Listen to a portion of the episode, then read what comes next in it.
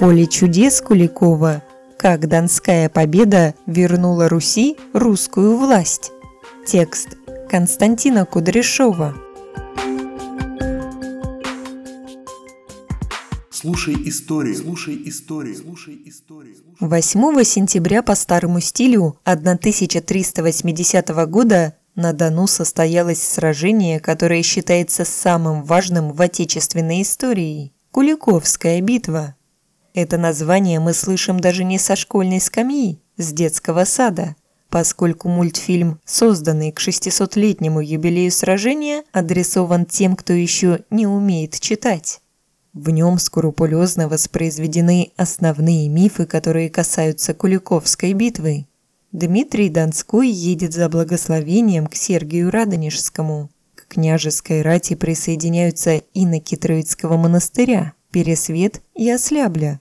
Князь меняется доспехами с простым ратником и встает в первую линию пехотой.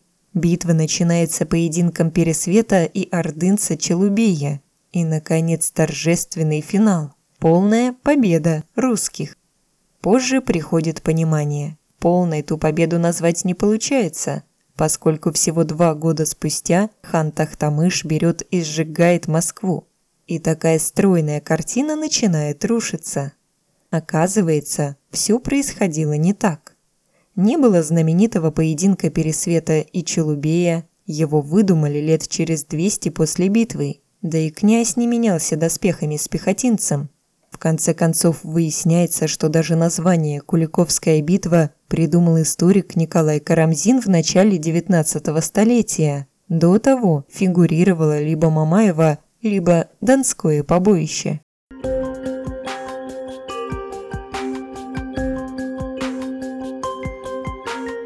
При этом главное остается неясным – Почему победа, которая так и не принесла избавления от татаро-монгольского ига, считается самой-самой? И ведь не вчера это заведено. Историки Андрей Амелькин и Юрий Селезнев в своем труде «Куликовская битва в свидетельствах современников и памяти потомков» предполагают, Традиция отмечать даты воинской славы была заложена еще в 1680 году, как раз к 300-летнему юбилею похода Дмитрия Донского. Именно тогда создаются сразу три новые редакции сказания о Мамаевом побоище, и по госзаказу пишется целая серия икон, посвященных Куликовской битве. Важность той победы постоянно подчеркивалась всеми доступными способами. Имена героев Куликовской битвы в XVIII-XX веках носили шесть кораблей русского военного флота – да и сейчас на Тихоокеанском флоте несут службу два больших десантных корабля «Пересвет» и «Ослябля», а на Северном флоте атомный подводный крейсер «Дмитрий Донской». Возникает явный диссонанс. Все кругом говорят. Куликовская битва была самой-самой важной. А в чем важность-то?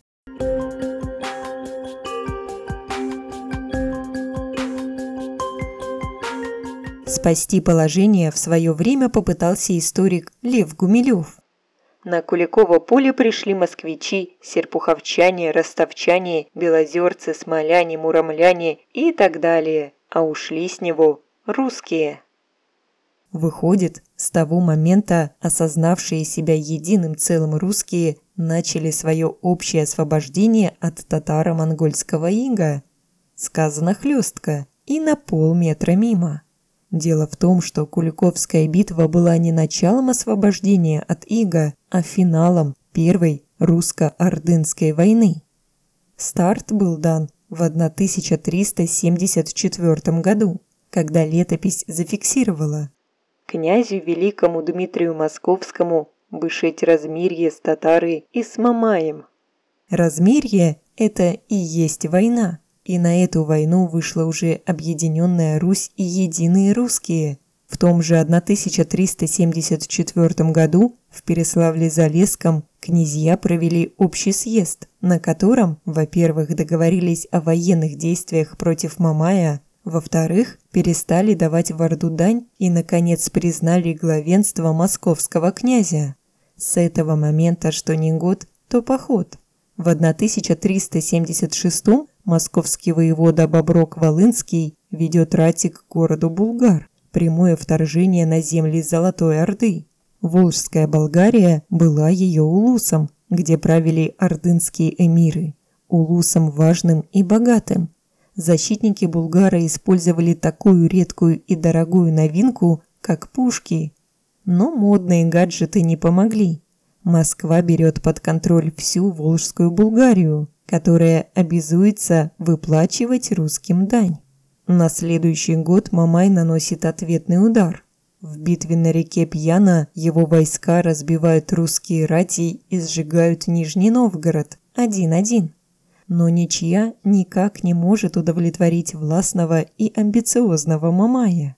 Ему нанесено тяжкое оскорбление. Эти русские мало того, что перестали платить дань, так еще и возомнили себя полноценной державой, которая ведет войну с Золотой Ордой, вторгается и отбирает ее земли.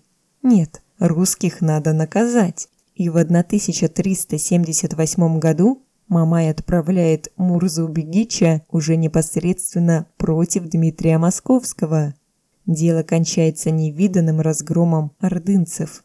Побежали татары веза реку за вожу, побросав копья свои, и наши вслед за ними погнавшись, их били, секли, кололи и напополам рассекали, и убили их множество, а иные в реке утонули.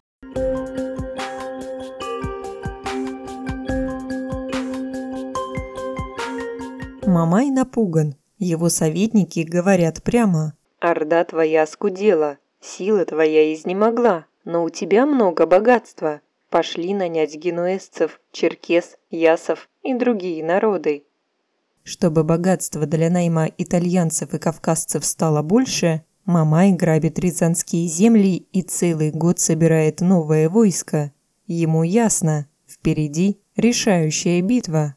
Ясно это и Дмитрию Московскому, который ведет свои приготовления. В частности, налаживает работу разведки.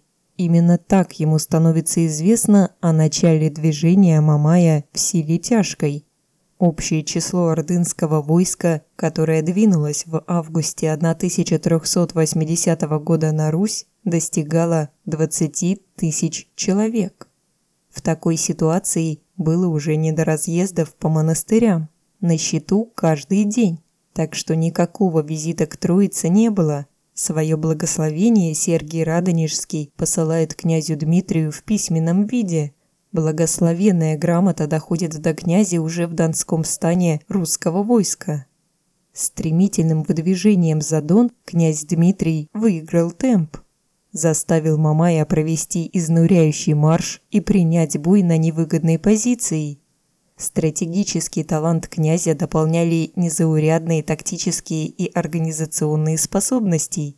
Сложный, глубокий расчлененный боевой порядок из пяти взаимосвязанных соединений пехоты и кавалерии плюс сильный фланговый удар резервом, тяжелой кованой ратью. Это была полная победа, не только военная, но и политическая. Да, два года спустя Тахтамыш взял и сжег Москву, заставив снова платить дань. Но что дань? Та же династия Габсбургов, правившая Испанией, Нидерландами, Священной Римской империей и покорявшая Америку, платила туркам ежегодную дань до самого 17 столетия. Главное было в другом. Ни Тахтамыш, ни другие ханы больше не претендовали на политическую власть над русскими князьями. Унизительная система, когда Орда могла дать ярлык на княжение, а могла и отобрать, приказала долго жить. Власть на Руси стала русской, а сама Русь в политическом плане суверенным государством. По большому счету, 8 сентября можно признать Днем независимости.